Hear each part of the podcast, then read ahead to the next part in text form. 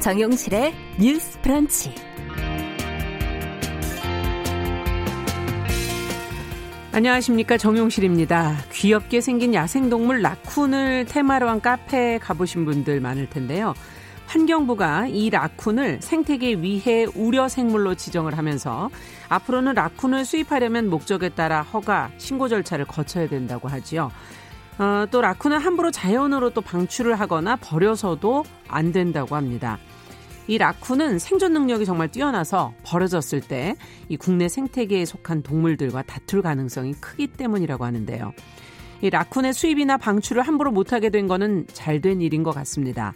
네, 그런데 그 목적이 라쿤보다는 우리 생태계를 보호하기 위해서라고 하니 이 듣는 라쿤 입장에서는 좀 황당하겠죠? 먼 곳까지 팔려와서 학대받고 고생도 하고 있는데 생태계 망치는 동물 취급을 받고 있다니. 원래 그냥 살던 곳에 자연스럽게 살게 좀 잘 놔뒀으면 이럴 필요가 없었을 텐데 없었던 문제도 굳이 만들어내는 게 사람이 아닌가 하는 그런 생각도 하게 됩니다. 자연이라는 단어를 이 김에 한번 사전에서 찾아봤어요. 사람의 힘이 더해지지 않았다 라는 뜻이 적혀 있네요. 자, 6월 2일 화요일 정용실의 뉴스 브런치 시작하겠습니다.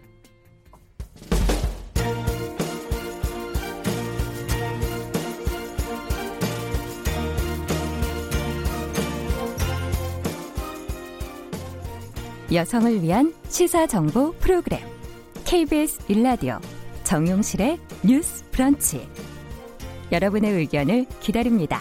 샵 9730으로 문자 보내 주세요. 짧은 문자 50원, 긴 문자 100원이 부과됩니다. 네, 정용실의 뉴스 브런치는 항상 여러분들과 함께 프로그램 꾸며가고 있습니다. 문자 KBS 콩 유튜브 라이브 실시간으로 열고 있습니다. 듣고 보시면서 언제든지 참여해 주시면 되겠고요. 요즘에 좀 새로 들어오신 분들이 좀 계세요. 예. 임경남 님, 네. 써니스카이 님, 뭐 이문희 님, 이종범 님, 이렇게 인, 어, 유튜브로 새로 좀 들어오시는 분들이 많네요. 그 외에 어, 항상 자리를 지켜주시는 분들도 있습니다. 그리고 또, 어, 박선봉님, 고현모님, 이렇게 새로 또 들어와 주셨네요. 감사합니다. 자, 이제 뉴스를 좀 살펴보도록 하죠. 뉴스픽. 오늘도 평론가 두 분 잘해 주셨습니다. 더 공감 여성정치연구소의 송문희 박사님 안녕하세요. 네, 안녕하세요. 네, 전혜연 시사평론가 안녕하십니까? 안녕하세요. 제가 오늘 퀴즈는 음. 아니고요. 요즘 회자되는 단어를 한번 들어볼 테니까 뜻을 한번 맞춰 보시죠. 네. 어, 경향신문의 한 기자가 최근 문화 현상에 대해서 분석을 음. 하면서 쓴 단어인데 여적여가 아니라 여돔여 가 뜬다. 음, 음. 알 것 같네요. 알 것도 같네. 아, 두분 전문가를 네. 것 같은데. 여정녀, 여성의 네. 적은 여성이다. 예, 그런 프레임이 많았는데 여성을 돕는 것도 여성이다. 그렇죠. 예. 여정녀가 지고 요즘 대중문화에 흐르는 새로운 단어가 여돔녀라고 합니다. 그래서 음. 어, 어떻게 보면 사실 우리 뉴스브런치도 여성들이 주도해서 만드는데 음. 방송을 하면서도 참 즐겁지만 방송하기 전에 저희가 가족들보다 어떤 대화를 더 많이 하는 것 같습니다. 그래서 어, 청취자분들에게 여성들도 남 남성들도 이게 좀 서로에게 도움이 되고 아. 생각을 해볼 수 있는 시간이었으면 좋겠고요. 사실 저도 이 오프닝을 들으면서 굉장히 많이 배웁니다. 그래서 네. 오늘 여돔녀가 우리 뉴스 브런치를 음. 말하는 단어가 아닐까 그런 생각이 들었습니다. 아, 감사합니다. 저는 여돔녀도 네. 좋고 남돔녀도 좋고 아, 여돔 남도 좋고 같이 누군가가 도와주면 좋겠습니다. 좋죠. 네. 자, 오늘 첫 번째 뉴스는 아무래도 정치 뉴스로 좀 시작을 해야 될 것 같아요. 이제 21대 국회가 이제 얼마 안 남았기 때문에 잘 준비돼서 갈지 저희도 지켜봐야 되거든요. 어, 임기 시작과 함께 이제 각 당의 1호 법안들이 무엇이 나올까 아, 국민들이 관심을 갖고 있는데 보도가 지금 많이 되고 있더라고요. 어떤 법안들이 1호 법안으로 당별로 지금 나왔는지 한번 정리를 쭉 해보고 그것이 결국은 앞으로 해나갈 어, 방향과 연결이 돼 있지 않을까 하는 생각이 들거든요. 평가도 좀 해보도록 하죠. 예, 어, 제가 키워드를 조금 나눠서 설명을 드려보겠습니다. 첫 번째, 1호 법안이 뭐길래, 음.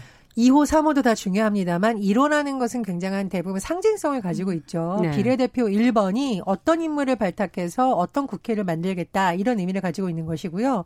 1호 법안이라는 것은 앞으로 21대 국회에서 우리 당이 추구하고자 하는 바는 이것이다를 상징적으로 보여주는 그렇죠. 것입니다. 그래서 예를 들면 지금 더불어민주당의 같은 경우에는 일하는 국회법을 1호 법안으로 아. 추진하겠다라고 하는데 자 민주당이 일하는 국회법을 만들겠다라는 건 뭐냐? 네. 20대 국회가 사실 좋은 평가를 받지 못했으니까 그렇죠. 21대 국회에서는 뭐 법안 처리든 이런 것들 열심히 하겠다는 의미도 음. 있는데요. 사실 자세히 들여다보면 법사위를 겨냥한 것이라는 해석도 가능합니다. 음. 지금 우리 왜 법사위 예전에 설명을 드리면서 법사위에서 최종적으로 법이 통과되지 않는 경우가 좀 있었습니다. 이게 실랑이를 했었는데 그렇죠. 법사위가 가지고 있는 체계 자구 심사 권한입니다. 음.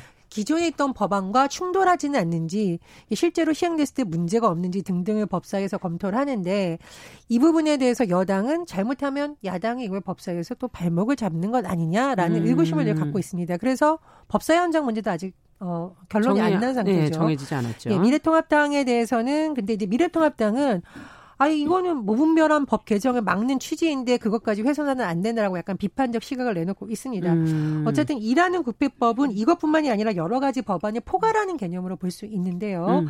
어, 제대로 통과될 수 있지 한번 봐야겠습니다. 네. 미래통합당 네, 미래통합당 굉장히 재밌는 어, 이름을 지었어요. 코로나19 위기 탈출을 위한 민생 법안 패키지. 그러니까 이건 이제 음, 하나의 하나가 법안, 아니군요. 그렇죠. 하나의 법안의 정식 명칭이 아니라 지금 코로나19 상황이 굉장히 어려운데 통합당이 나서서 어려운 층을 돕겠다 이런 취지를 담은 겁니다. 예를 들면 이 지금 코로나19 방역에서 굉장히 어려운 분들이 의료기관이잖아요. 네. 뭐 이런 부분을 지원한다던가 대학생과 대학원생의 등록금을 지원하는 방안, 음. 또 돌봄과 관련된 안, 또 중소기업인 여러 가지 안이 들어가 있습니다. 이 법안이 근데 좀 당초 당내에서 조금 논란이 있었다고 해요. 음. 기존에 했던 내용과 중복이 된다. 어, 차별화되기 어렵다는 의견도 있었지만 최근 언론 보도를 보면 어쨌든 추진하기로 했다 이렇게 예. 나오고 있습니다. 어, 자, 민주당과 미래통합당하고는 조금 다른데 정의당의 경우에는 당의 색깔을 좀 확실하게 드러내는 법안들을 1호 법안으로 추진할 것으로 법안일까요? 보입니다. 지금 언론 보도를 보면 어, 지금 정의당이 추구하는 바는 불평등 양극화 심화를 막고 사회 공공성을 강화하고 차별 및 젠더 폭력을 근절하겠다 이런 핵심 과제를 음. 주제로 내세웠는데요. 이에 따라서 추진하고자 하는 1호 법안들의 내용은 첫 번째로는 젠더 폭력과 관련해서는 비동의 강간죄가 있습니다. 아. 보통 강간죄가 성립을 하려면 폭력이 있었느냐, 예. 어, 따를 수밖에 없는 뭐 협박이 있었느냐 이거였었는데 네. 그것이 아니라 동의 여부로 가리겠다라는 음. 것이죠. 그래서 이것은 뭐 여성계에서도 많이 주장했던 반대 그렇죠. 이것을 추진하겠다는 것이고요. 그 외에 우리도 이제 한번 다뤘던 내용인데 중대재해기업 처벌법 음. 어, 라던가 차별금지법 이런 음. 것을 정의당에서는 추진하겠다고 밝혔습니다. 국민의당의 경우에는 어, 이게 이제 법안이라고도 할 수 있고 예전에 있던 어떤 제도를 상설화한다는 의미가 있는데요. 지금 국회 윤리특위가 있는데 네네. 사실 제 기능을 못한다는 비판을 많이 받고 있었습니다. 네. 그래서 국민의당에서는 이 윤리특위를 상설적으로 운영하고 강화하는 내용을 아예 법 개정 차원을 통해서 아. 하겠다라는 의지를 밝히고 있습니다. 네. 그래서 이런 법안을 좀 설명드렸는데 제가 키워드로 나눠서 말씀드리겠다는 이유는 자 두 번째 프레임 전쟁이라는 음. 단어를 볼 수가 있을 것 같아요. 말씀드렸듯이 듯이 코로나19 위기 탈출을 위한 민생 법안 패키지 이것은 정식 법안 명칭이 아닙니다. 음. 아니고 아 우리 통합당은 앞으로 이것을 할 것이라는 일종의 이미지 전략, 그렇죠. 프레임 전략이라고 볼수 음. 있겠죠. 그래서 각 당이 아마 내세우는 바는 우리 당의 색깔이 확실히 드러나는 것을 통해서 음. 우리 당에 대한 어떤 이미지라던가 여러 가지 규정 짓는 효과가 있을 예. 것으로 보입니다. 세 번째 키워드는 제가 뽑은 키워드는 실현 가능성입니다. 음. 법안이라는 가장 중요한 것은, 부분이죠. 예, 그렇죠. 예. 법안이라는 것은 사실 각 상임위에서도 경론이 벌어지고요. 법사위에서 통과를 해야 되고 음. 본회의까지 올라가야 됩니다. 그래서 아무리 좋은 취지고 아무리 그 당의 색깔을 드러내는 법안이라 하더라도 결국은 국회에서 어떤 절차를 거쳐야 되기 때문에 음. 자칫하면 이게 보여주기식이다, 말만 거창하다 이런 비판이 제기될 어떻게 있습니다. 통과되는지는 또 나중에 확인을 해봐야 되겠군요. 그렇죠. 일하는 예. 국회라는 예. 것을 보면은 결국은 법안이 제대로 얼마나 통과되었냐, 회의 참석률이 어떠냐 이런 네. 것을 봐야 되는 것이거든요. 그래서 요 세 가지를 합해서 음. 다시 한번 정리해 드렸습니다. 네. 어떻게들 평가하십니까? 아, 진짜 설명을 잘 해주셨는데, 예. 그 일하는 국회법을 얘기를 드자면은, 일을 잘하려면은 어떻게 해야 되나요? 열심히 같이 힘을 합쳐서 일을 해야 되는데, 음. 지금 체계 자구 심사권도 얘기를 하지만, 사실은 법사위에서 이 체계 자구 심사를 가지고 발목을 잡는 경우가 많은 거예요. 음. 그래서 실제로 이제 본회의까지 가지를 못하니까 법안이 통과가 될 수가 없는 거죠. 근데 네. 이번에 21대 국회 때 지금 해야 될 게 첩첩산중이죠. 당장 3차 추경도 해야 되고 여러 가지 민생 입법을 해야 되는데 만약에 이게 또 체계 자구 심사에 걸려 가지고 넘어가지 못한다 음. 그러면은 일을 할 수가 없다는 거죠. 그래서 지금 법사위원장을 서로 누가 가져가느냐를 가지고 굉장히 이제 기싸움을 하고 있는데 네. 저는 이 차제에 이 법사위의 체계 자구 심사권을 좀 폐지하는 게 어떻겠는가. 왜냐하면 음. 누가 맡든 이걸 가지고 발목 잡을 수 없도록 음. 체계 자구 심사의 원래 취지라는 게 이 새로 나, 만드는 법안이 뭐 헌법이나 기존 법률하고 충돌하는지 각 조항 간의 유기적인 연계가 뭐 없는지 이런 걸 보는 건데 사실은 이걸 가지고 거의 상원 역할을 하고 있었다는 겁니다. 네. 그렇기 때문에 차, 체계 자구 심사를 별도로 할 수 있는 기관을 만든다든지 이런 식으로 하고 본연의 기능을 하는 게 좋겠다. 음. 이 생각이 들고 지금 또 하나 지금 미래통합당 같은 경우에 아까 말한 어, 코로나19 위기 탈출 민생 지원 패키지 뭐 내용이 다 좋아요 일단. 음.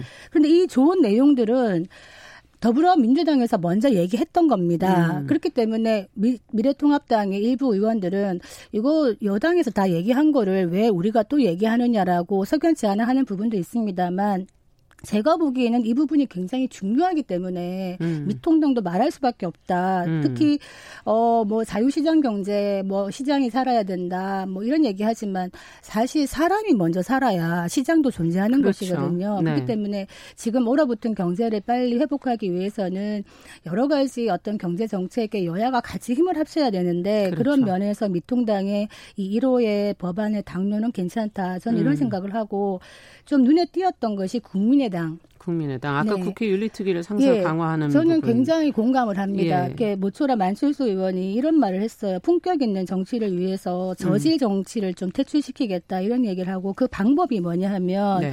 윤리특별위원회가 원래는 상설이었어요. 상설이었다가 이게 2018년 7월에 비상설로 바뀌었어요. 아. 그러면서 이제 뭐 윤리특별위원회가 있을 때도 사실 국회의원들의 어떤 막말이나 이런 거 있을 때 제대로 된 징계 한 적 별로 그렇죠. 없습니다. 서로 이제 봐주기 내지는 네. 제 식구 감사기가 있었는데 차제에 이번에 윤리특위를 상설화하면서 어떻게 할 거냐 윤리특위 위원들을 외부에서 뭐 위원을 만든다든지 아니면은 배심원단 힘드니까 스스로 못하죠. 예. 배심원단을 만들어서 국민 배심원단이 국회의원의 어떤 저질적인 말이나 행동에 대해서 어떤 제재 의견을 내면은 윤리특위가 그거를 음. 할 수밖에 없는 이런 강제의 법은 필요하지 않겠나 해서 저는 이 부분은 굉장히 긍정적으로 봤습니다. 네.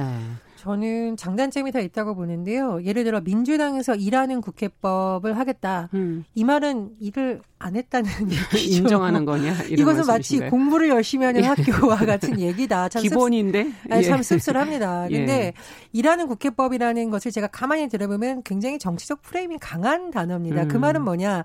야당이 보통 소수일 때 할 수 있는 마지막 방법이 국회를 파행시키거나 장애투쟁을 하는 거거든요. 음. 그럴 때 민주당에서 일 안 한다 이렇게 또 몰아갈 수 있는 건데 그렇죠. 사실 여야의 파행은 야당에만 책임이 음. 있는 경우가 그렇게 많지 않습니다. 그래서 이건 상당히 야당이 이번에도 파행하면 일을 안 하는 음. 쪽으로 몰고 가려는 프레임도 들어가 있다.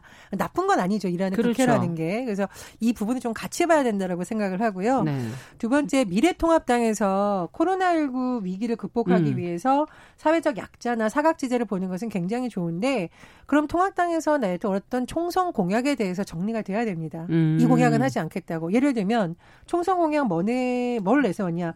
음. 법인세 및 부동산 보유세 인하. 음. 이건 지금 사실 김종인 위원장이 말하자는 사회적 약자와 동 동행하는 당하는 약간 거리가 음. 있습니다.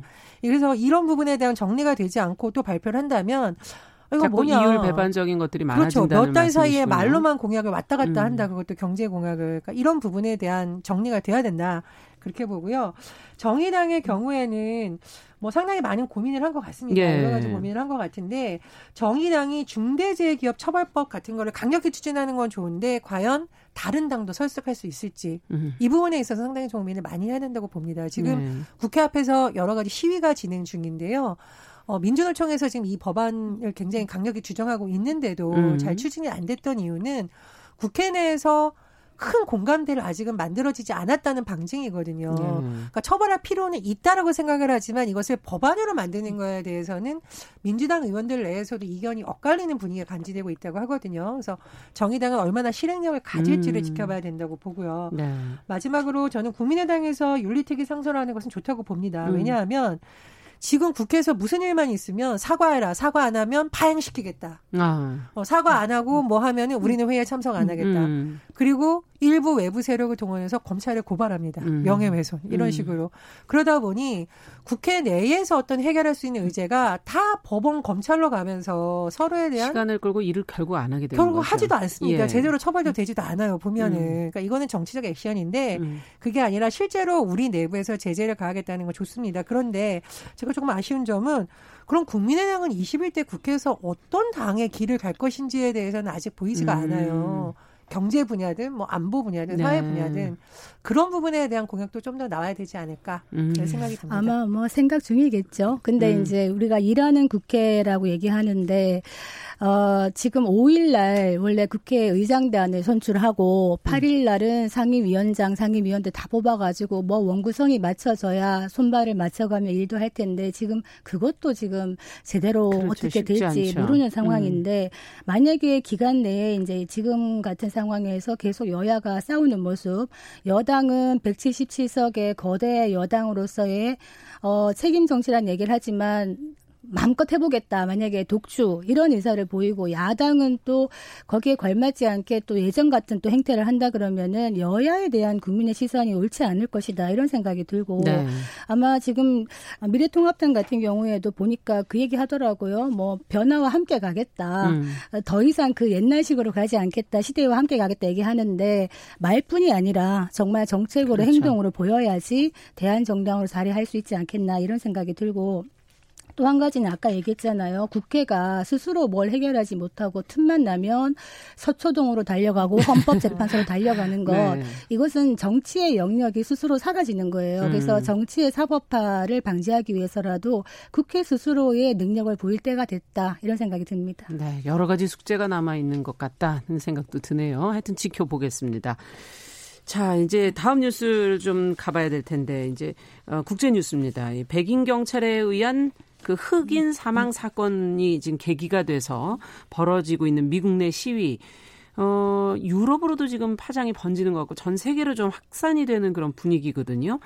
어, 더불어서 또 우리 교민 사회는 안전의 문제 여러 가지 지금 위기에 또좀 처해져 있는 부분도 있는 것 같고요. 송 박사님께서 관련 내용을 좀 정리를 해 주시죠. 어떻게 네. 촉발이 된 겁니까? 아마 방송에서 많이 보셨을 거예요. 그 지난 25일에 그 미국 미네소타주에서 백인 경찰관이 이제 수갑을 찬 그 건장한 흑인 청년이었는데 네. 플로이드의 이를 목을 눌러서 음. 사망케 하는 사고가 벌어졌어요. 네. 저도 그 영상을 봤는데 이 청년이 계속 숨이 막힌다, 숨을 쉴 수 없다 이런 얘기를 하면서 아이캔 브리즈 계속 얘기를 하고 있다가 음. 결국 마지막에 엄마를 외치면서 이렇게 사망을 했는데 정말 계속 그게 하루 종일 생각이 나더라고요. 음. 그래서 어떻게 보면은 그동안의 경찰들의 어떤 흑인에 대한 좀 과잉 진압 이런 음. 논의가 늘 있어 왔는데 이번에 이것이 또 촉발이 됐다. 그래서 어, 전 세계에서도 지금 뭐 영국, 독일, 뉴질랜드, 네. 덴마크 할 것 없이 나도 숨을 쉴 수 없다. 음. I can breathe 이러면서 이제 시위를 하고 있는데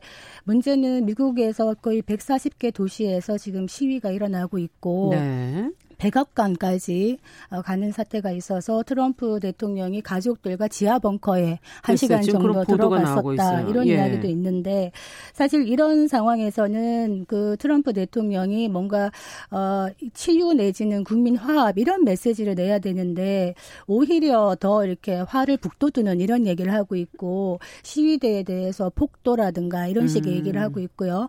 심지어 백악관의 치안을 담당했던 시장의 시장이 민주당 소 소속인데 음. 왜 제대로 좀 안 하느냐 이런 식의 비난을 해서 네. 그 시장조차도 트럼프에 대해서 불만을 얘기하고 있고 예. 아틀란타의 시장은 이제 흑인 여성 시장인데 트럼프는 입을 여는 것이 더 위험하니 입 좀 다물라 이렇게 해서 또 공감을 사고 있습니다. 음. 그래서 지금 어떻게 보면은 미국이 코로나 19로 많은 위기에 처해 그렇죠. 있고 경기도 어려운 상황인데 이 위기 상황을 해결할 만한 리더십도 실종이 됐기 때문에 4주 표준의 위기가 있다 이런 얘기를 하고 있는데 우리에게 가장 큰 문제가 되는 건 뭐냐? 우리 아마 92년도에 음. LA 폭동 기억하실 겁니다. 기억납니다. 네. 그때 이제 에, 폭동이 났을 때 피해의 한 절반 이상을 LA 한인타운이 고스란히 예. 받았거든요. 그 당시에 이제 무장한 경찰들도 있었습니다만 백인 거주지를 중심으로 많이 경비를 하다 보니까 한인타운에 있던 한인들이 자체 무장을 했던 음. 그랬던 경우가 있습니다. 그래서 나중에 효과적으로 이제 그나마 피해를 줄인 부분에 대해서 음. 인터뷰를 했더니 뭐라고 얘기했냐면 그 한인의 무장했던 분이 우리 대한민국 남자들은 다 군대를 갔다 왔기 때문에 음. 4시간 만에 착착착 다 소집을 해서 효과적으로 했다 이런 얘기 얘기를 했는데 이번에도 아마 이것이 뭐 LA나 한인이 밀집한 지역에 약탈이나 방화나 음. 이런 것들이 있을 수 있기 때문에 지금도 조금씩 일어나고 있거든요. 네. 그래서 아마 어, 공조가 필요하지 않겠나 생각하는데 그때와 다른 거는 지금은 LA에서의 한인들의 입지가 많이 좋아졌습니다. 음. 그래서 당국하고도 많은 긴밀한 협조를 해서 군대가 주둔한다든지 자위군이 이런 식으로 해서 아마 치안을 유지할 수 있을 것 같고 그리고 미국 우리 한국 외교부도 이 부분에 대해서 영사관이나 이렇게 연락을 해서 긴밀한 공조를 하고 있기 때문에 그나마 조금 마음은 놓입니다만 아직까지도 LA나 이렇게 있는 분들의 그 걱정, 신변 안전 네. 이런 것들은 좀 걱정이 되는 상황입니다. 네. 이 문제를 어떻게 또 정치적으로 들여다봐야 될지 우리하고도 상당히 밀접한 관계가 있기 때문에 어떻게 봐야 될까요? 음, 저는 이번에 어, 돌아가신 분은 한 분이지만 사실은 그 밑에 축적되어 있던 트럼프 정부의 어떤 비민주적인 방식에 예. 대한 분노가 폭발한 게 아닐까라는 생각이 듭니다. 그러니까 트럼프 대통령이 취임 전 이후로도 사실 대선 과정에서부터도 약간 차별을 부추긴다는 노골적으로 좀 네, 그랬죠. 많이 받았죠. 예. 그리고 이민자들에게 좀 가혹할 정도의 맞습니다. 어떤 정책을 만든다던가 음. 우리가 예전에 했잖아요. 그 왜 이민자 청년들, 청소년들에 대한 대책 네. 이런 것들이 오히려 사회적 갈등을 어, 야기시켰고 그 것이 코로나19라는 불안한 상황에서 폭발한 것이다. 저는 좀 이렇게 음. 보고요. 그렇기 때문에 지금 전 세계에서 미국뿐만 아니라 전 세계에 있는 미국 대사관 앞에 모여서 지금 각종 시위가 진행되고 있죠. 있는 거죠. 예. 어떻게 보면 이것이 한 국가의 문제가 아니라 지금 전 세계가 코로나19라는 상황에서 불안하고 긴장된 상황에서 혐오와 차별이 얼마나 위험한지를 각성시켜주는 음. 하나의 현상이라고 봅니다. 그래서 우리도 한번 좀 생각해볼 문제가 있다고 보고요. 제가 굉장히 좀 의미 있는 기사를 하나 봤는데 네. 어, LA 폭동 말씀하셨는데 사실 우리나라에서도 인종차별이 존재하죠. 그럼요. LA 폭동 당시에도 사실은 흑인들이 마치 우리 교민을 이렇게 공격하는 듯한 네. 영상이 많이 상영되었기 때문에 일각에서는 흑인들이 폭력 시위를 주도하는 게 아닐까라는 좀 오해를 가지신 음. 분들이 많은데 사실은 그렇지 않습니다. 그리고 어, 흑인들뿐만 아니라 지금 이것은 전 세계에서 시위가 일어나고 있는 거고요.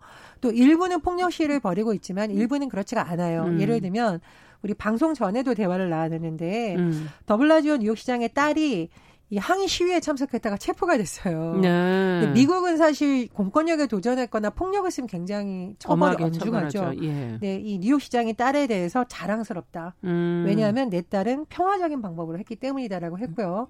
참고로 이 드블라지오 뉴욕시장의 부인이 흑인입니다. 그러니까 딸은 음. 흑인 엄마를 대변해서 나간 거죠. 네. 어, 이런 여러 가지 현상을 같이 봐야 되고요.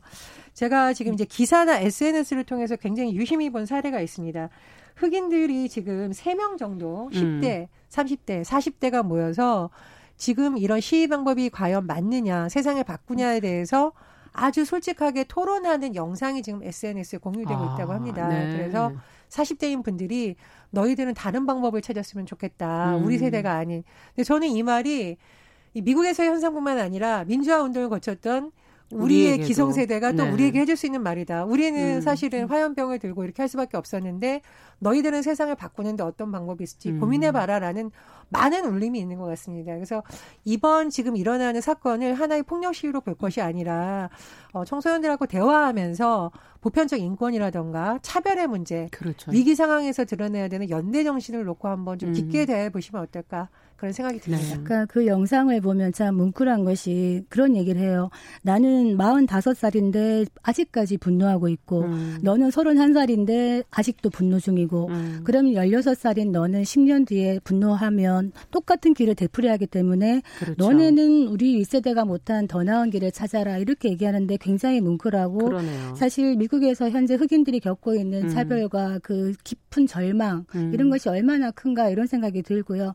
사실 90 92년도 LA 그 폭동 얘기 한인타운 얘기할 때도 약간은 언론이 약간은 그런 것을 조금 방출한 측면도 있다고 느끼는 것이 92년도에 로드니킹 사건으로 폭동이 났을 때 언론이 어떤 식으로 약간 틀었냐면은 그 한 해 전에 91년도에 한인타운에 이제 어떤 그 한인 교포가 실수로 이제 흑인 소녀를 이렇게 실랑이를 하다가 음. 사망을 시킨 경우가 있었는데 그거를 집중 조명해서 틀면서 당시 흑인들의 분노가 한인들에게 쏠리는 그런 네. 또 영향도 있었거든요. 예. 그래서 어떻게 보면 언론의 역할도 굉장히 중요하다 이런 맞습니다. 생각이 들고 트럼프 대통령도 아마 지금 뭐 흑인이나 유색 인종이나 소수 인종들 스페니시나 이런 표를 합치면 굉장히 또 음. 많습니다. 그렇기 때문에 대선을 앞두고 무조건 무시 할 수는 없는 상황이 아닌가 이런 생각이 음. 듭니다. 네.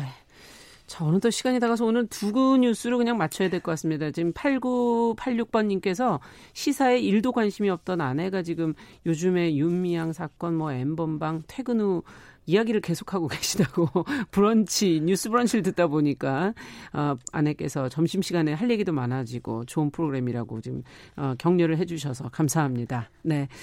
자, 뉴스픽 앞으로도 계속 분발해 주시기 바랍니다. 전혜연 또 더 공감 여성정치연구소의 송문희 박사 두분 어, 수고하셨습니다. 자, 그러면 정용실의 뉴스 브런치 듣고 계신 지금 시각 10시 31분이고요. 정보센터 뉴스 듣고서 또 이어가겠습니다. 문재인 대통령은 도널드 트럼프 미국 대통령이 한국을 G7 회의에 초청한 것과 관련해 기꺼이 응하겠다고 답했습니다. 중앙방역대책본부는 오늘 0시 기준 국내 코로나19 신규 확진자가 38명 추가로 확인됐다고 밝혔습니다. 홍남기 경제부총리가 재정 당국을 맡은 입장에서 추가적인 긴급 재난지원금 지급은 전혀 생각하지 않고 있다고 밝혔습니다. 수도권 종교 모임을 중심으로 코로나19 집단 감염이 이어지고 있는 가운데 정부가 종교시설과 의료기관 등에서의 소모임을 자제해달라고 호소했습니다. 내일부터 시작되는 178만 명 학생들의 3차 등교에 대비해 방역 준비 상황도 점검하고 있습니다. 김용범 기획재정부 1차관이 미중 갈등의 전개 양상에 따라 국내외 금융시장의 변동성이 다시 확대될 수 있는 만큼 정부는 앞으로의 상황을 냉철히 주시하며 시장 안정을 위해 철저히 대응해 나갈 것이라고 밝혔습니다. 지금까지 라디오 정보센터 조진주였습니다.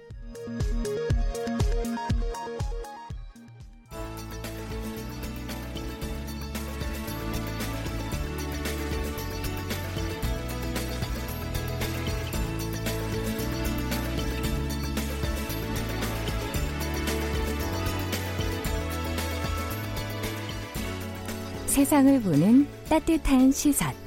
KBS 일라디오 정용실의 뉴스 브런치. 매일 아침 10시 5분 여러분과 함께합니다.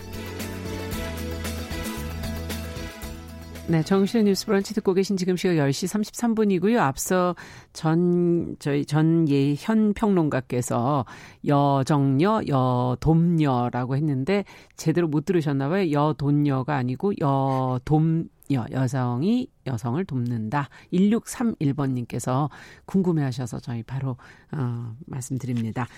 자, 이번에는 그러면 화요일이니까 시인의 눈으로, 시인의 언어로 뉴스를 좀 들여다보도록 하죠. 시시한가. 아, 신민아 시인 자리해 주셨습니다. 어서 오십시오. 안녕하세요. 자, 오늘은 어떤 뉴스 가져오셨어요? 오늘은 조금 이색적이고 분위기를 어. 바꿔서 재밌는 기사를 하나 들고 왔습니다. 어, 기대가 돼요. 네, 서울신문 기사인데요. 네. 혹시 아나운서님은 사랑을 증명하는 방법이 있다면 뭘로 증명을 하시겠어요? 마음이니까. 네. 말로 하죠 맨날. 음, 너무 쉽게 가시네요. 네, 지금 덴마크에서 네. 되게 특이한 일이 벌어지고 있는데요. 예, 예. 지금 덴마크는 인근 북유럽 국가나 독일로 통근하는 사람들이 많아서 아, 국제 연애를 하는 사람들도 많은데요. 음. 지난 3월에 덴마크가 코로나 19 확산 때문에 국경을 봉쇄하면서 연인들이 생리별을 하게 됐다고 아이고. 해요. 지금 6월이니까 거의 3개월간 3개월을 예, 못 만난 거죠. 음. 근데 덴마크 정부가 최근에 자국민과 연인 관계에 있는 일부 주변국 사람들의 입국을 허용을 하면서 음. 최소 6개월 이상 교제하고 있다는 증거를 제시하라고 요구했다고 합니다. 아니, 어떻게 제시하나? 그래서 오랫동안 못 만난 연인들이 예. 덴마크에서 다시 만나려면 문자 메시지나 사적인 사진, 음. 상대의 개인정보 등을 제시해야만 했는데요. 그래서 사생활 침해라는 항의가 나왔고 좀 그런데요. 그죠. 예. 그 덴마크 정부가 사진 한 장 또는 연애 편지를 제시해도 된다. 이렇게 지침을 고쳤다고 합니다. 네, 연인 관계, 사랑하는 사이라는 거 교제를 증명해라. 네. 사랑을 증명해라 이 말인데. 그렇죠. 발상 자체가 좀 상당히 흥미롭네요. 예, 흥미롭긴 갑자기. 증명을 하려니까 네, 무슨 서류를 뭘띨게 없네. 그죠. 네. 사실혼 관계도 아니면. 그렇죠. 예. 그 국경 지역에 지금 연인들이 이렇게 철조망을 음. 사이에 두고 이렇게 애틋해하면서 네. 생리배를 하는 지경이니까 아마 덴마크 정부가 그런 연인들을 그냥 두고 음. 볼수 없어서 이런 조치를 내린 게 아닌가 싶기도 하고요. 거까지 배려를 또 한다니. 네, 그래서 잠깐 이런 생각도 해봤습니다. 어떤 생각을? 사랑을 증명하는 게 참 어렵잖아요. 아. 그래서 만약에 신이 있다면 네. 진심이나 네. 사랑 이런 것 같은 높은 가치는 음. 일부러 증명하기 어렵게 만든 게 아닐까. 왜냐하면 귀한 것들은 눈에 안 보이잖아요. 맞아요. 그걸 물질로 값을 매기기도 어렵잖아요. 그렇죠. 그래지면은 그 의미가 퇴색되겠죠. 그죠. 예. 그래서 음, 그런 가치들은 인간의 눈에 안 보이니까 음. 또 인간들은 사랑이나 진심과 같은 가치를 믿고 싶어 하고 음. 또 확인받고 싶어 하는지도 모르겠다. 이런 생각도 잠깐 해봤습니다. 보이고 잡힌다면 네. 그렇게까지 갈망을 할까 우리가. 그렇죠. 예. 근데 이 지금 증거로 할 제시하는 것들이 앞서 문자 메시지, 사진, 네. 뭐그 사람에 대한 이야기잖아요. 내가 네. 이 사람 이만큼 안다. 개인 정보 이런 거는 이거 뭐 사생활 침해인 건 맞는 것 같아요. 제가 볼 때는. 맞아요. 예. 저도 덴마크 하면 어떤 사회보장제도가 잘 되고 또 약간 복지국가의 이미지가 그렇죠, 있잖아요. 그렇죠. 근데 예. 약간 이런 지침이 있다고 해서 조금 음. 엉뚱하기도 하다 이렇게 생각을 했어요. 음. 근데 제 기준에서는 사생활 침해라고 당연히 생각을 하는데 네. 이런 조치로 인해서 재회한 연인들이 네. 수천 쌍에 이른다고도 아, 하네요. 아, 그렇게 많아요? 그러니까 음. 아마도 이 정도의 사생활은 뭐 공개해도 괜찮으니까 연인 오죽하면 공개를 했을까. 네.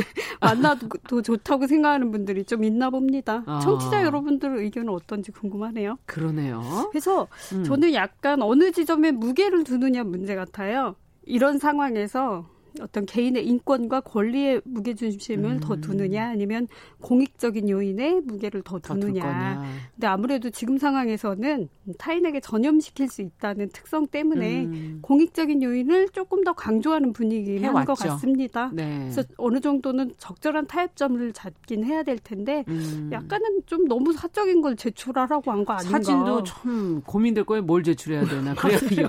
아니 연인 아닌 사람하고도 많이 찍잖아요. 그렇죠. 저희가. 네. 그러니까 이걸 연인이라고 증명할 만한 사진은 뭘 제출해야 되나? 그러게요. 그리고 앞서 뭐, 뭐 연애 편지, 네. 주고받은 문자 메시지라는 게 사실 네. 연애 편지예요. 그렇죠. 요새는 예. 손편지 쓰는 다른 사람들이 드무니까. 읽으면 뭐 이런 말을 서로 주고받나 유치하잖아요 사실 그렇죠. 예, 그런 것들을 주고받는 건데 네.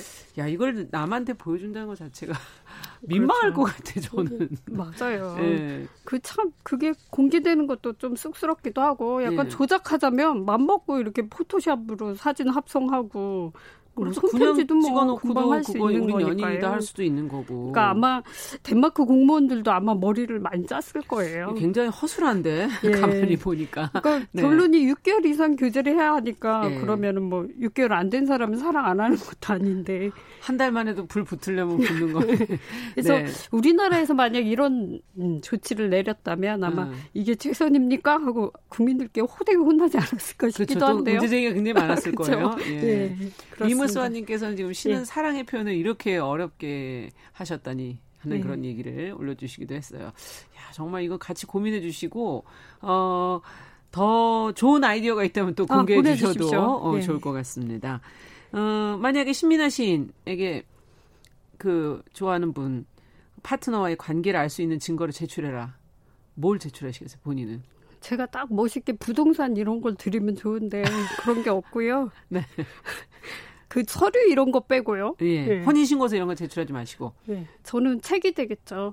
책? 예. 오. 왜냐면 작가의 말을 사실 작가들이 상당히 쓰기 싫어해요. 아. 왜냐면 다 썼는데 뭘 또 덧을 붙이나 이런 생각 때문에 음. 쓰기 싫어하기도 하는데 근데 이제 그 작가의 말에 대개는 안 쓰는 분도 있지만 옆에서 이제 지지해준 분들의 아. 이름을 적거든요. 그렇죠, 그렇죠, 그렇죠. 네, 고양이와 이름을 이렇게 적습니다. 아. 그래서 아주 유용한 증거 자료가 될 것 같습니다. 저는. 네. 네. 같이 사시는 분의 이름은 작가의 말에 항상 있기 때문에. 네, 제 경우는 네, 그렇고요. 책을 이렇게 네. 보여주면 된다. 네, 아, 작가는 좋겠네요. 각자 개별적일 것 같아요. 저희 방송 그, 그런 말을 사적인 게 없기 때문에 아. 제출할 수가 없습니다. 네, 제출할 게 없네요. 정말 어찌 말로밖에 보여주실 게 없겠네요. 그러니까요. 야, 그럼 여기 어울릴 만한 시가 있을까요? 예. 그 우리가 생각해 보니까 시사 프로라 그런지 음. 의외로 사랑의 시를 많이 안 다뤘어요. 아. 생각해 보니까. 아 잠깐만요. 방산월님께서는 네. 커플링 네. 구입 영수증. 아, 좋습니다. 네, 네. 예. 재밌네요. 그래서 음. 음, 사랑을 증명할 수 있는 방법 중에 하나로 우리에겐 시가 또 있죠. 시. 예. 그래서 오늘은 귤처럼 말랑말랑하고 네. 향기로운 사랑의 시를 가져왔는데요. 어, 정말 어떤 시일까? 예. 코로나 19 때문에 지금 자 자주 못 만나는 연인들, 음. 그러니까 마스크 쓰고 사랑을 나누는 이 시대의 연인들을 응원하는 마음으로 네. 아나운서님께서 읽으면 황유원 네. 시인의 너무 예쁘다. 이시 낭독 부탁드릴게요. 아, 이거 이렇게 어려운 제목인데 너무 네. 예쁘다. 설레게 예. 읽어주세요. 알겠습니다. 네. 노력해 볼게요.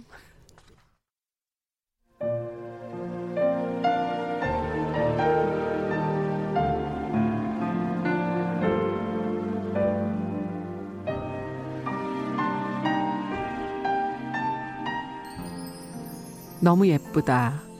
황희원. 집에 와서 내가 싸준 귤 혼자 까먹는데 귤 까는 소리가 너무 예쁘다. 그것은 나를 안아주는 소리. 나의 미래를 염려해주는 소리. 나와 함께할 너의 미래까지를 염려하는 소리. 귤 껍질은 까면 순순히 벗겨진다. 어쩔 수 없다는 듯. 그러나 힘차게 비굴한 눈빛 하나 없이 천천히 까면 그것은 혼자 고요 속에 눈 밟는 소리를 내고 빨리 까면 눈을 꾹 내리밟는 소리를 낸다. 귤 까는 손은 또 언제나 너무 예쁘고 그럴 때 그건 벌레 하나 못 죽일 것 같은 손이다. 너는 귤 껍질 까는 거 하나도 막 하지 않고 귤에게 예의를 지키는 사람.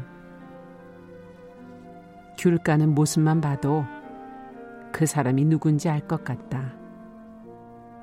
귤 하나 깠을 뿐인데 거기서 너의 영혼의 소리 들려온다. 나는 발가벗겨지고 그것이 뭐가 됐든 이대로 여기서 끊어지진 않길 바라며 천천히 혼자서 귤을 까본다. 귤 까는 소리를 들으며 떠오르는 겨울의 모든 장면들을 한 구석에 잘 포개어 본다. 너무 예쁘다.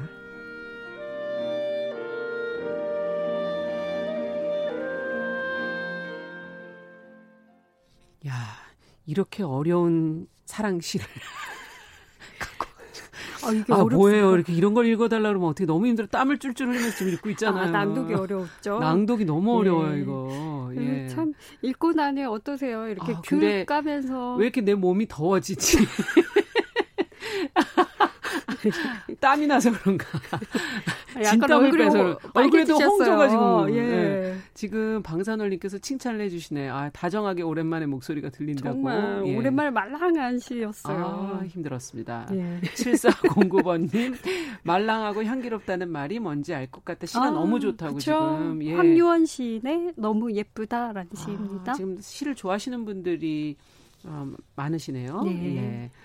어, 28, 28번님은 왜 시를 듣는데 자꾸 야한 느낌이 드냐고. 이런 시가 아니죠. 야한 느낌이 드냐 그러시는데. 그런 시는 음. 아닌데. 예. 뭐 해석은 알겠습니다. 해, 석은 예. 알아서 하십시오. 네. 예. 알겠습니다. 재밌네요.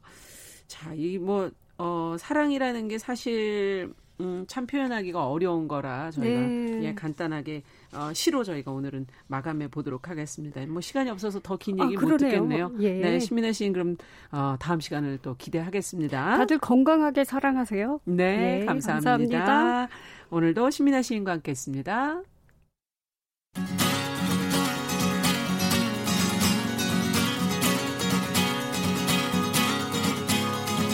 함께 가면 길이 됩니다. 여러분과 함께하는 정용실의 뉴스 프런치. 월요일부터 금요일까지 방송됩니다.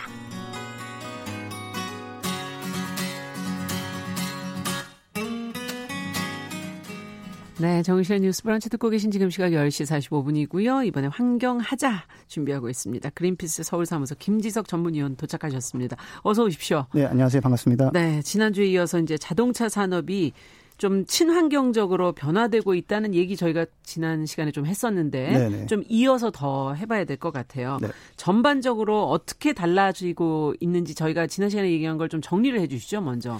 네, 일단 지금 그 기후 위기가 와서 음. 아 이대로 가다가는 그냥 뭐 환경 파괴 정도가 아니라 뭐 사회 붕괴, 네. 뭐 문명 붕괴까지 올 수 있다라는 그 상황 그, 사, 사, 그 상태가 음. 인식이 되면서 온실가스를 줄여야 되는데 그러려면 어, 전기차로 다 바꾸는 맞아요. 수밖에 없다. 예, 그래서 근데 이제 이 전기차를 되게 비싸고 불편한데 사라고 그러면 안 되니까. 그렇죠. 어 그 그 가격을 만들어라. 네, 보조금을 왕창 주고 그다음에 여러 가지 제도 뭐 음. 무료 주차부터 버스 전용 차선 이용까지 네. 네, 줘서 노르웨이 같은 경우는 40% 이상으로 올렸고요. 그렇죠. 네, 그래서 어 그리고 뭐 지금 지난주에 발표된 건데 프랑스 네. 정부에서는 코로나로 어려운 와중에 12조 원이라는 돈을 마련해서 오. 어. 전기차를 살 수 있게 지원하는 거예요? 네, 지원한다고 12조, 12조 원을 예. 예. 그 말씀을 그때 지난 시간에 이제 여러 가지 버스 전용차도 갈 수 있고 어 세제라든지 그 외에 여러 가지 혜택들이 있는 거를 얘기를 들었을 때 아 정말 그렇다면 나도 한번 해보고 싶네 이런 생각 거까지 들었었거든요. 아, 좀 알아, 보셨나요 알아봤죠. 근데 아, 요즘에 혜택이 조금 줄었더라고요. 아 줄긴 했는데 예. 뭐 아직 아직도, 아직도 전 세계 있죠. 최강의 거의 보조금을 주거든요. 아, 우리나라 같은 거군요. 경우는 예. 예. 재난지원금 뭐 4인 가족 기준으로 100만 원 나왔잖아요. 음. 뭐 저도 받았는데. 네. 예. 어그 지금 전기차 보조금이 줄어서 음. 한 대당 1,350만 원에서 네. 많은 지자체는 한 1,700만 원도 그렇죠. 주거든요. 예. 그게 세계적으로는 상당히 많은 거군요. 음. 어, 굉장히 많은 겁니다. 음. 요번에 프랑스가 좀 이제 강력한 조치한다고 올린 게 대당 천만 원이거든요. 아, 그렇군요. 네. 빨리빨리들 구입을 해야 될 것 같은데 자동차 산업이 그러면 결국은 변화해야 되는 거잖아요. 지금 말씀하시는 거에 네, 따르면은. 음. 근데 이렇게 되면 저는 이제 지금도 고용의 문제가 코로나19와 더불어 좀 계속 논의가 아, 그렇죠. 되고 있고 네. 어떻습니까? 그 각국이 지금 먼저 시행하고 있는 나라들에서 전기차로 전환했을 때 고용 문제 이런 건 없나요? 아, 고용 문제 당연히 있죠. 있습니다. 예. 그래서 굉장히 이제 골칫거리인데, 음. 어, 이제 한 가지 재미있는 거는 한 작년 정도부터는 유럽이나 그 미국의 자동차 노조들은 전기차로 전환을 반대하기보다는 네. 전기차로 전환해달라고 요구를 합니다. 아 노조가요? 네. 예. 왜냐하면 이제 지금 사실 미국도 작년에 공장이 여러 개 문을 닫았어요. 아. 그게 우리나라도 역사상 거의 처음으로 군산에 있는 자동차 공장이 예. 문을 닫았거든요. 네. 쌍용은 이제 이제 거의 뭐 예, 매년 위기인 상태로 한 예. 10년 정도 가고 있고. 음. 그러니까 이게 사회가 필요로 하고 어 그다음에 어 앞으로 계속 더 더 팔린 물건은 팔고 있으면 만들고 팔고 있으면 고용이 보장이 되거든요. 아. 근데 사회가 더 이상 받아들이기가 곤란한 예. 용도는 있지만 길게 보면 언젠가는 사라질. 그렇죠. 아, 그러니까 사라져게 만들지 않으면 네. 사회 전체가 무너지는. 그렇죠. 네 그런 상황에 와버리니까 어 스스로 변환 전환해야겠다는 생각을 하는 거군요. 그렇죠. 그러니까 그 충격이 굉장히 올 거였음에도 불구하고 음. 그냥 엔진차를 팔다가 공장 전체가 문을 닫느니 음. 전기차 공장으로 바꿔서 최대한 많은 사람의 일자리를 그래도 유지를 하자라는 예. 것과 초기에는 아무래도 예. 또 그러면은 어 인원을 좀 채용하기도 하고 이럴 거 아닙니까?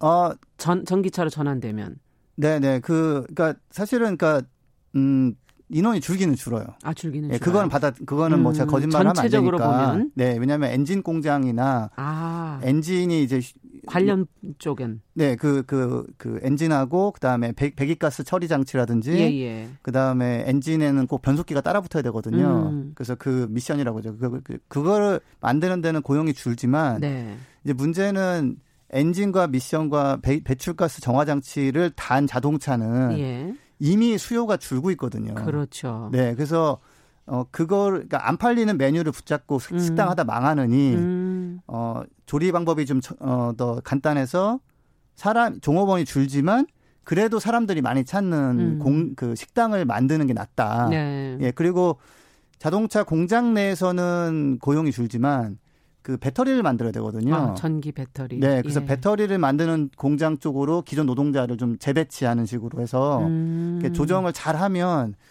그 고용이 생각보다는 많이 줄지 않을 수 있다. 아. 예. 그리고 이, 이대로 있다가 망하느니 고민을 해서 네, 그래서 이제 예. 노조 같은 경우는 원래 고용 보장을 가장 최우선을 하는데 그렇죠. 어 작년 같은 경우는 이제 방침을 바꾸고 대신에 이 변화가 너무 어렵다. 음. 식당을 완전 다 뜯어 고쳐야 되거든요. 음. 그러니까 정부에서 좀 도와달라. 네, 아예 솔직하게. 네, 그렇죠. 예. 네. 그래서 사실 프랑스 같은 경우도 전기차 보조금 아가 별도로 르노라는 그 프랑스 자동 프랑 예, 자동차 회사가 전기차로 바꿀 수 있게 어, 추가로 이제 돈을 또 따로 빌려주는 걸로. 아, 예. 그래서 그 많은 액수를 준비를 하게 된 거군요. 아, 예, 그건 별도입니다. 네, 또 별도로. 네, 네. 와, 그렇군요. 예. 어마어마하네요, 그러면. 예, 그러니까 이게 저번에도 말씀드렸지만, 어, 이거를 못하면 전체가 무너진다라는 네. 게 인식이 됐거든요. 그렇군요.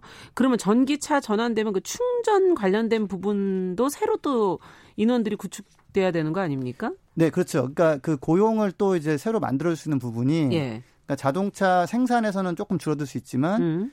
그 이제 새로 자, 전기차라는 거를 충전할 수 있는 충전기를 네. 굉장히 많이 설치를 해야 되거든요. 그렇더라고요. 네, 그게 없으면 저도 지금 타지만 약간 불편함 쓸 수 있지만 네. 어 저는 약간 이제 노력파와 이 이제 음. 정보를 검색해서 이제 미리미리 준비하시는 예 미리미리 하는 게 조금 어 괜찮은 성격이라면 음. 안 그런 분들 많거든요. 그렇죠. 네, 그래서 그런 분들을 위해서 전기차 충전기를 설치해야 되는데 그거를 만들고 그 설치하고 관리하는데 음. 사실 굉장히 많은 인원이 필요하거든요.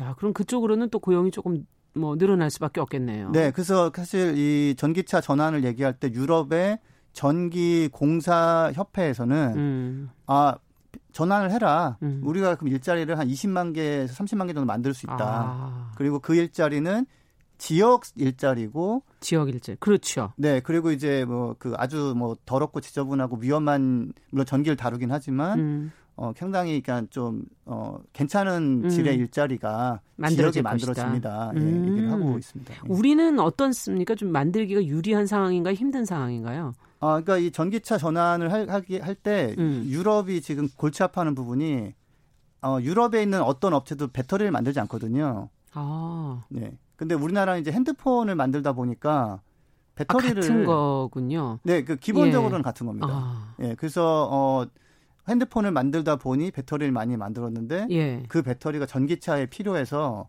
그 LG 화학이나 삼성 SDI 같은 경우는 어 유럽에서 이제 어 우리 저 지역에 와서 공장 좀 지어달라. 오. 너희가 필요하다 우리는. 예. 그리고 그 전 세계에서 좀 이렇게 알아주는 그 명품 전기차, 뭐 포르쉐에서 나온 카이안, 뭐 제규에서 나온 아이페이스 이런 데 들어가는 건 다 국산 배터리거든요. 음. 벤츠에는 SK 이노베이션 배터리가 들어가고요. 아, 그래요? 네, 네. 그래서 사실 전환이 굉장히 이제 쉬운 면도 있습니다. 그러니까 다른 나라에 업체가 비해서. 업체가 있으니까. 업체가 있으니까요. 예. 아, 그렇군요. 네. 그럼 지금 우리나라가 배터리 업체가 어느 정도 규모인가요? 어, 사실 중국이 워낙 크긴 한데 음. CATL이라는 데가 이제 워낙 크고 한데 그래도 한 전 세계 한 2등, 3등 그다음에 아. 한 SK 이노베이션이 한 5등인가 6등인가 정도 예. 합니다. 예. 그렇다면은 우리는 이제 일단 배터리를 만들 수 있는 그게 되어 있으니 네네. 일자리도 그쪽으로 조금 더 확대할 수도 있고 어떻게 아, 그렇죠. 예. 예. 그쪽에 과감하게 투자를 하면 음. 어뭐 정말 그 뭐랄까 어 뭐 나라를 살리는 뭐 이런 수준이 아니라 음. 거의 뭐 세계를 살리는 데 기여하는 예, 그런 부분도 되고 이미 그 받아 놓은 수주액이 300조 원이거든요. 이야, 어마어마한 예, 액수네요. 주문이 밀려서 다 못해요? 예, 배터리 서로 받으려고 경쟁도 좀 있고요. 오. 예, 배터리가 없어서 차를 못 만들어서 차를 못 팔아서 막 우는 소리 하기도 하고요. 예. 예 거기 줄선 곳이 이제 우리나라거든요. 다만 예. 자동차 공장은 음. 거기 있는 분들은 일단 좀좀 좀 일자리가 줄어들 수밖에 없거든요. 그러니까요. 예. 근데 이제 그분들도 조금 생각하셔야 되는 게 버티다가 문 닫은 엔진차 공장은 음. 고용이 제로거든요. 네, 그렇죠. 네, 네. 그리고 사회에 이제 어, 괜찮을 때는 뭐, 뭐, 조금 공해도 나고 상관없지만, 예. 지금은 이제 그. 그런 상황이 아니에요. 예, 예, 목까지 차올랐기 때문에, 여기서는 이제 빨리 받아들이시는 게 좋고, 음. 최근에는 그런 변화도 있다고 합니다. 그 젊은 노동자들은 우리 공장을 전기차 공장에 바꿔달라. 음. 그래야 자기가 이제 더 오래 일할 수 있을 것 같으니까요. 네. 그러니까 그 갈등을 좀 어, 도움도 주고 약간 규제도 하면서 풀어내야 잘 될 텐데 네. 아직은 그런 결단이 좀 안 된 상황이죠. 예. 그렇군요. 네. 정부의 어, 강온 여러 다른 그런 냉온의 그런 전략이 좀 필요한 것 같다 네, 하는 생각이 드네요. 환경하자 오늘 자동차 관련 이야기를 저희가 산업에 관한 이야기를 한 번 더 해봤습니다. 그린피스 서울 사무소 김지석 연구위원과 함께했습니다. 감사합니다. 네, 감사합니다. 정용실의 뉴스브런치 화요일 순서 여기서 마치고요. 저는 내일 10시 5분에 다시 찾아오겠습니다. 감사합니다.